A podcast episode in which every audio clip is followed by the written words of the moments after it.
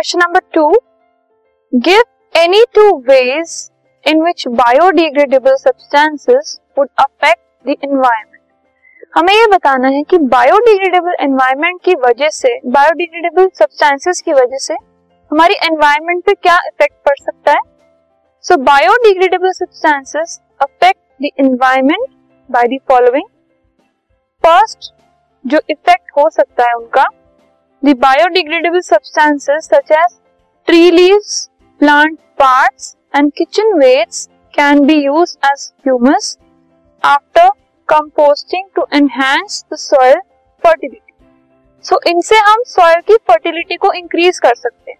जो tree leaves हो गई, plant के parts हो गए, या फिर vegetable, fruit के इन सब के peels हो गए, kitchen waste हो गया, उनको हम ultimately उनसे compost बनाकर soil की fertility को increase करने के लिए use कर सकते हैं।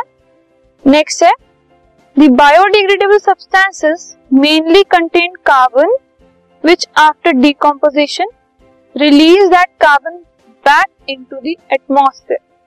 और जो biodegradable substances होते हैं वो उनके अंदर mainly carbon होता है, carbon element.